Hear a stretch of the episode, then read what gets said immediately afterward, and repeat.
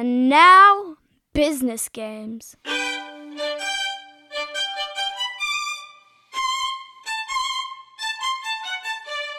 Hello there, fellow learner, and welcome to a Learner's Digest edition of Business Games, an educational series where we apply game theory to business to help you make better decisions under uncertainty. As I promised last time, I'm changing the layout of these newsletters to cater to a growing community of fellow learners. Today, at roughly one third mark of our experimental season, I want to cover three questions. 1. How is business games set up like an experiment, and how this could be interesting to you? 2. How does all that we've covered to date relate to each other? This is where I build the connective tissue through all the guests and topics so far and tell you what's coming next. And finally, 3. How can you think about ambiguity in an empowering fashion? Now, our tagline is Make Better Decisions, but it might as well have been Master Uncertainty. In fact, Mastering Uncertainty is the tagline of our consulting company. Many people think that the opposite of uncertainty is certainty. But let me rephrase. Many business people think that there is a world of certainty, and to successfully deal with uncertainty is to return to that world of certainty. That's a mistake. Certainty does not exist, it never had. The trick to dealing with uncertainty is not to seek certainty. It is to learn to accept the inherent randomness of the world and to learn to use it to your advantage. On our consulting website, we like talking about leveraging uncertainty. Well, that's great, AI, but what does it actually mean? Well, great question. For the third topic today, in our usual Wisdom of the Crowd section, I want to give you an example of what this actually means. So stick around. And mind you, that's just one example. There will be many more to come. We'll actually dive deeper into this conversation in the future seasons. So, number one pulling back the curtain on the business games experiment. Our newsletter format change fits into the experimental nature of season 2, where it's all about business experiments. One of the premium listeners said to me, You called the season the experimental one, saying that it is itself an experiment, but you haven't talked about it. Okay, good, heard that. And here's my pulling back a curtain a bit on the progress to date. What am I trialing in this newsletter here? Okay, this specific change is designed to test a prime hypothesis that this variant will be more engaging than the last. Why do I need engagement with this newsletter given that the guest interviews are quite popular and since I'm not selling ears to the advertisers? Well, okay, I believe that these episodes are, that these connective episodes, the newsletter episodes, are of value to the learners, so I am testing various ways of delivery. Well, okay, are they actually of value? Well, that's a longer term question that I'll evaluate with your help between seasons. For now, I'm running with what Davi, our guest from episode 3, recently said on LinkedIn, and that sort of underscores my belief in the value of this learning content. Davi said, Dogma is the enemy of learning, and curiosity is the defense. Okay, so these are my hypotheses as, and the reason why I'm actually running them. Now, how will I know that this format is better than the last? Well, okay, if you listen till the end, that's a good signal. If you then subscribe to the show, that's a good signal. If you then go and listen to the episodes referenced in here, that's an even better signal.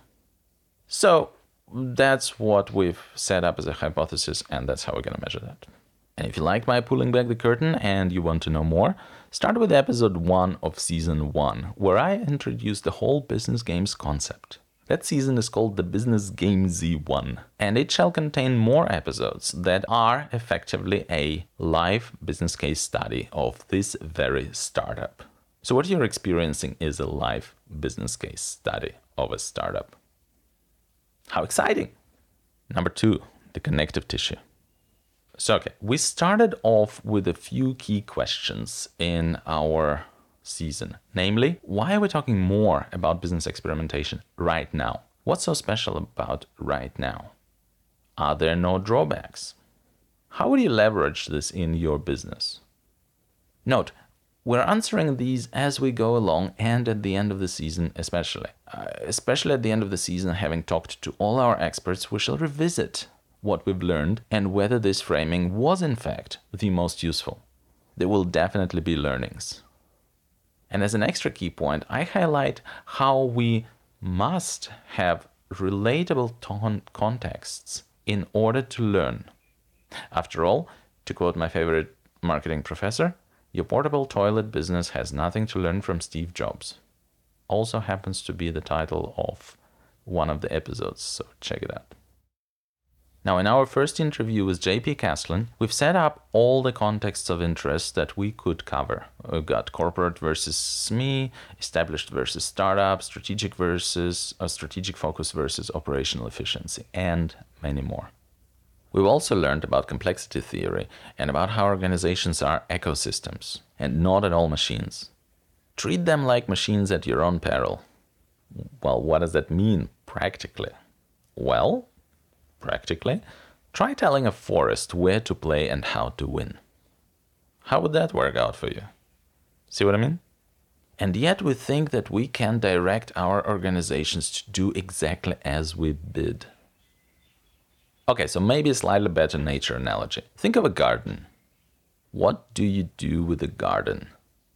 You build some frames for your crawly plants like vines. If you want to have berries, you dig in boundaries for your strawberries and raspberries such that they don't get out of their patch. You plant those plants that love sun in the sunnier patches and those that can handle shade in the shadier ones. You pluck the weeds, you trim the branches, you give some nutrients, and then you let it grow. And let the nature do its thing. The outcome is both pleasing to the eye and unexpected. That is, it's emergent. And so we introduce the key concepts of emergent strategy, guardrails, deliberate strategy for scaling and dampening. This last one is your trimming and weeding. It's deliberate, while your garden plant growth is then emergent. We also introduce the concept of fail-safe uh, for experimentation. You want to allow failure, but it must be failure that is affordable. You cannot not have failure. If you already know the outcome, it's not experimentation, it's implementation as I discussed in my deep dive follow up to our conversation with JP. The deep dive is available on the private podcast feed for premium subscribers. It's a lot of alliteration, but I think I got there in the end. As a fun exercise, we talked about Marvel versus Blumhouse, and I go for another 10 to 15 minutes into the Marvel history of experimentation in the deep dive. It's real fun. For all you comics, film, and superhero nerds out there, and I consider myself to be enough of a nerd for this, the complete multiple decades long journey of Marvel is actually a super illuminating example of emergent strategy. I get into that with all the glorious purpose. Now, people either got this or I just lost a whole lot of listeners slash readers. Hell, I even bring Apple and Ted Lasso into this. Haha! And we thought we cannot learn from Apple. Quick aside I do like learning concepts on the basis of large visible brands because they're large and visible. That's not to say that what they do exactly has relevance to our much smaller ones. Often their particular moves not only do not have relevance, but are in fact outright dangerous. So the next time your CEO says, I read that Apple is doing this and that, why don't we try the same? Feel free to answer this with a blunt, because we are not Apple. Of course, for your own job safety, I suggest quickly adding, but we'll go and see if we can learn from Apple, from what Apple is doing, and then use some of those learnings for our portable toilet business. Because to understand the concepts, I think it works. Anyway, in the third interview episode with Davi Willefer, we also talked about the concepts of guardrails when designing a culture of experimentation. Davi calls the culture of experimentation a progressive learning. It's similar. Just like I do in my deep dive into a safe to fail theme from JP Castellan conversation, Davi talks about the incredible intrinsic value of learning itself. So you see, there's this recurring theme of what I would call a major red herring in the discussion of experimentation, namely a phrase, our experiment failed. An experimentation can only fail if it delivers no learning. If you tested a hypothesis and you managed to reject it, that's not a failure of an experiment. That's a tremendous success in learning. And I'm pausing for effect here, as it's a great quote. So, how do you set up a culture of experimentation? Listen to the full episode with Davi and my deep dive. Both are available in the premium feed. If you want to try before you buy, listen to an abridged version of the conversation with Davi on the public feed to get a feeling of what we're talking about. It covers about 75% of the complete talk. For now, I'll say that continuous learning depends on the size of the bets and the continuous testing. Again, the experimentation culture will only succeed if it is safe to fail. Wow, there's another great quote. Jeez, I'm on a roll today. I'm so humble too. The interesting bit for me personally is to combine the insights from JP and Davi in this sense.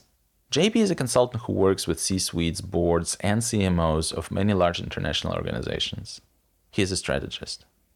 Davi is an experienced CIO and CTO of a few large organizations with stints of half a decade in each. In each. So Davi has both strategic and a deep implementation slash transformation experience. Now, as consultants, we just can't approach that hands on depth. We see maybe breadth, but less depth. So when both JP and Davi talk, independently about the same concepts, you know there's truth to these. That is, they work. Even more crucially, when JP points out issues with waiting for the next big thing and points out that, you know, what should thousands of employees do while waiting for that next big thing at Apple, that's a reference to the conversation which makes sense once you listen to it. It's then great to hear the hands on guidance from Davi about exactly what those employees should do. In other words, JP positions nicely the concepts behind the latest business science, the complexity science, and how they relate to the strategic discourse.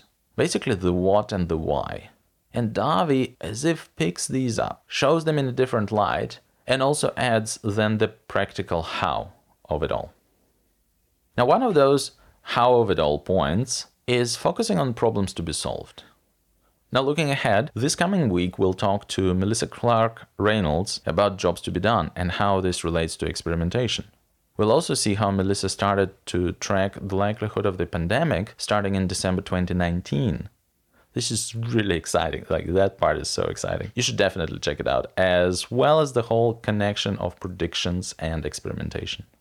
Now, but first, before we get there, Davi's problems to be solved versus Melissa's jobs to be done. Now, Melissa is, of course, referencing Clayton Christensen. You should listen to Melissa's full interview when it comes out in a few days. For now, consider that we talked about this in the context of innovation and disruption and how it is the business models that are truly disruptive, not tech, not the technology. And Melissa would know. She was awarded the Officer of the New Zealand Order of Merit for her services to technology by the Queen. Now, Davi's problems to be solved is a similar concept. I'd say it's a companion concept. In our conversation, Davi gave guidance on how to use this as a central concept in creating your organization's culture of experimentation. You use it to focus on continuous learning, to minimize your own biases, and to unlock creativity in your organization. Why am I drawing these parallels and contrasts? In my current view, jobs to be done is a customer centric concept in the sense that if you want to innovate, you need to understand a job that a customer needs to be done, and you try to focus on solving that. You discover it first, then you move towards solving it by iterating. So it is the how of achieving it is what you experiment around. Now, a problem to be solved can at once be wider and less well defined. Davi gives plenty examples in our talk. I, I, recommend you listen. But it can be internal organizational problem, a cultural problem, a process problem, as well as a customer problem. As for less defined, well, that's the whole point of progressive learning. You need to be flexible in knowing that your problem to be solved is as you see it now, meaning it itself can change once you learn more about the domain. Now, speaking of the connection between prediction and experimentation, check out the second interview of the season with Professor Ananish Chaudhuri, as well as my article on prediction markets. The article is available on the website, and I also provide the link in the show notes. This article is written in a dialogue form, and it uses examples of the NBA Finals predictions and how everybody got them wrong. Now, 15 games into the season, I gotta say the article looks even better than when I wrote it. Summary Everybody is even more wrong than I thought. Really, it's a damn good article. I even got kudos from one of the top American sports journalists. So, why do we care about predictions and experimentation? Because we want to make better decisions. And we can only make better decisions if we have a better understanding of what our decisions will lead to. That is, if we do A, what is likely to follow? If you're good at predicting, you have a part of that answer. Maybe a large part. If you're really good at experimenting, you have another part of that answer. Both help you uncover, with some confidence, even if never 100%, what would likely happen if you do this. So, in that regard, they're substitutes. But predictions and experiments are also complements. They can and should work together. You try and predict what would happen, or what could happen, and that's your hypothesis. Then you experiment to test your hypothesis. You could therefore treat those concepts very similarly. And Professor Chaudhuri, who's, by the way, ranked in the top 5% of economics authors worldwide, gives us a playbook on how to utilize online prediction markets as a form of an experiment.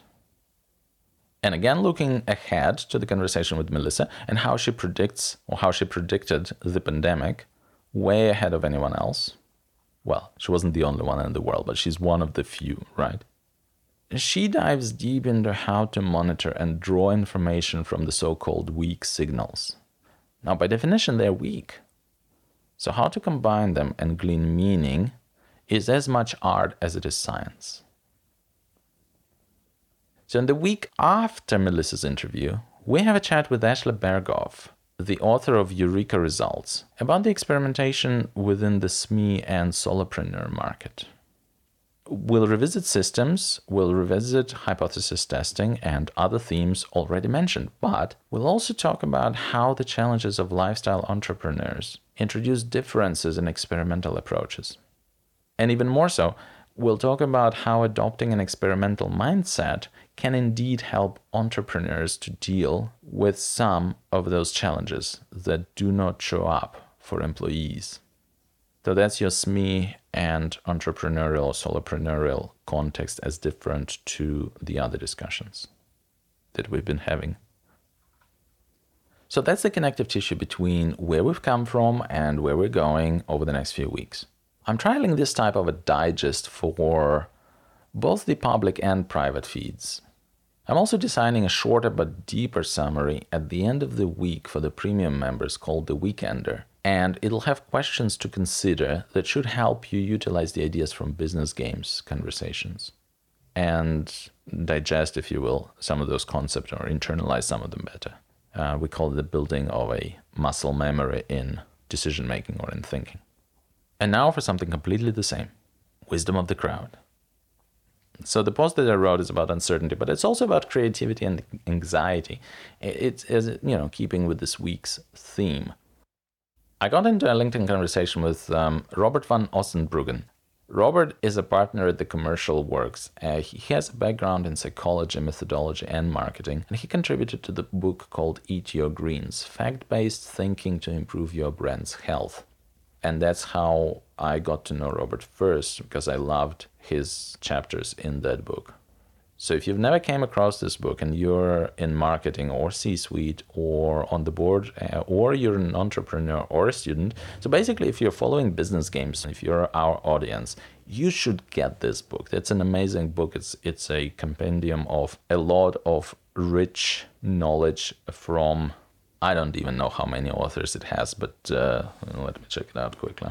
It's got 42 chapters from maybe 35 people. It, it, it's it's amazing. It's an amazing book. You should get it anyway. Uh, back to my conversation with Robert. So I was having this uh, conversation and um, on on LinkedIn, and I have a full LinkedIn post for context. So uh, go there. But basically, the conversation ended with Robert saying the following, and I quote him I am convinced that we make better decisions if we do see the nuances, the strengths, and the weaknesses, and accept the uncertainty. But these are indeed hard to sell. Somehow, we'd rather pretend the world is easy to understand than to face its complex and act accordingly. So, that's the whole premise behind business games, right down to the tagline making better decisions under uncertainty, you know. So I didn't need to be convinced. So what actually happened? Okay, what happened was that I was pointing out that it's tough to convince others of this, especially client managers. Let's break down my thoughts. So, understanding ambiguity does make you better at navigating uncertainty and making better decisions. Okay, so big thumbs up. So, why do we resist this then as humans? Okay, so that goes to our atavistic fear of the unknown. So, ambiguity feeds that. It feeds the fear it makes the fear stronger, introduces anxiety, and therefore we crave certainty. In addition, client managers have one eye on the job. So they have one eye on their job, and therefore ambiguity increases their worry for their job. So if all, all of these worlds are possible, you know, all these futures are possible, what will I tell my boss? What will my boss say? Like, I can't sell ambiguity to my boss. So even if somebody understands that ambiguity is a good thing, and we'll get to it in a second, how would they talk to their boss about it? Okay, anyway, so all of this means that it, it's tough. It's tough to be talking to others about ambiguity. I'm trying to build a business around teaching it, but I'm basically very upfront about it, and I'm not telling you that I'm going to design you a completely ambiguous strategy. That's probably you know, it's not going to go down very well. Uh, nor is it what I do. So, anyway, does it mean that giving business people a false sense of certainty is a good idea? Well, no, we certainly do not subscribe to that. Though we know plenty, quote unquote, data agencies to have this sales pitch. Give us your data, we'll remove all your uncertainty and show you the true ROI of all your activities. Yeah? while it's not necessarily unscrupulous, it could just be very delusional about their own domains. Because ultimately, this position is bullshit, and we never adopted that when we talk to the clients. Okay, good. Then what to do, right? So, what are you suggesting, Andre? Well, it's a good question. Consider these three points. First of all, you start with yourself. And as Robert says, we make better decisions if we do see the nuances, the strengths, and the weaknesses, and accept the uncertainty. So this is a really good thing. Now, fighting your own biases is hella tough. But ultimately, that's all we have control over. So start there. Start with yourself. Understand that, you know, you have biases, fix those. Or, you know, at least not fix, but learn to deal with them. Because that's the key. It's a bit like fixing the, the uncertainty. You can fix it, so you need to leverage it. Now, second, find good examples of when ambiguity helped. Or the flip side of it, find good examples of when certainty hurt. Actually, surprisingly easy to find. I mean, consider people who believe with full certainty that a viral infection does not exist. How many of those occupy the ICUs? That's unfortunately a very tragic example, but it's stark, it's, it's visible, it's visceral. There are, of course, business examples where businesses made bets with full certainty that something would happen or would not happen, and then it went terribly wrong. Now, if they had adopted a probabilistic mindset, maybe they wouldn't have been so certain. You know, so there are situations we're living through right one right now where having full certainty about something is about the worst possible thing that you can do. Or to phrase it properly, believing that you have full certainty about something is about the worst thing you could possibly do. And then number three, start a conversation of fun, profitable uses of ambiguity within your organization, with your colleagues or bosses. So Robert talks about segmentation. You know, it's customer segmentation. Take an example of customer segmentation, and uh, his example from the original LinkedIn post, uh, which I think is an amazing amazing depiction of what a segmentation actually does. Uh, and basically, Robert points out that the segmentation is present as, as presented highlights sometimes artificially amplified differences between the segments, when in reality, focusing on the similarities might be more appropriate. It's a similar point to the, uh, to the approach that both Jeff Bezos and Warren Buffett subscribe to while investing, focusing on what's not going to change rather than on what will. Check out the Farnham Street post on the topic titled What's Staying the Same? It's not a question, it's a what's staying the same? It's the statement. So, in my conversation with Robert, I focused on the negative side, and that was a mistake. I shouldn't have focused on the negative side. There's a more powerful point of view. And the more powerful positive narrative is this. Okay? So, when faced, let's say, with the segmentation, the relevant discussion points are actually it has nothing to do with these are our segments or we cannot predict anything okay so the relevant discussion points are is this the best segmentation? What about the alternatives? Plural. What pros and cons does each have? What's similar between the segments, between all of them? Knowing that all models are wrong, but some are useful, what useful bits does each segmentation tell us? And finally, if you're considering many segmentations, which fits our strategic purpose the best? But let's be even more precise, because I think I'm cheating a little bit by saying the best or. Yes, because the concept of the best in a multidimensional space doesn't actually have much of a meaning. If all models are wrong, uh, but some are useful, and if the usefulness shows up in many different things, the bestness doesn't actually exist. So I think the most, the, the, the really the most important takeaway from all of this is that looking wide is better than looking up. Because when you consider best and worst and everything else, you're looking up. You're looking at what is better. When I think uh, the most important thing is what is different and how is it different and what are the, the same things and how are those things the same? Because that's really interesting. That is the most interesting bit. Knowing that there is no one right answer, but many answers could be helpful. That is genuine fun. Digging through those things is fun. So, such questions are fun for business. They can also be had with people who have no data or analytics background. They are fun. They get the creative juices flowing in in our context, both for consultants and the client, but but more like between people. Like you can talk about what what is the same, what are different, and how does any of this relate to stuff. And this is the fun way of dealing with ambiguity. Okay, so we certainly uh, like can speak from my company's example. Uh, is that we certainly had experience discussing these topics in similar ways with clients who had zero data background it's fun AF. Well, thank you for listening to this week's edition of Learner's Digest on business games. Look out for the episode with Melissa Clark Reynolds about predictions and experimentation.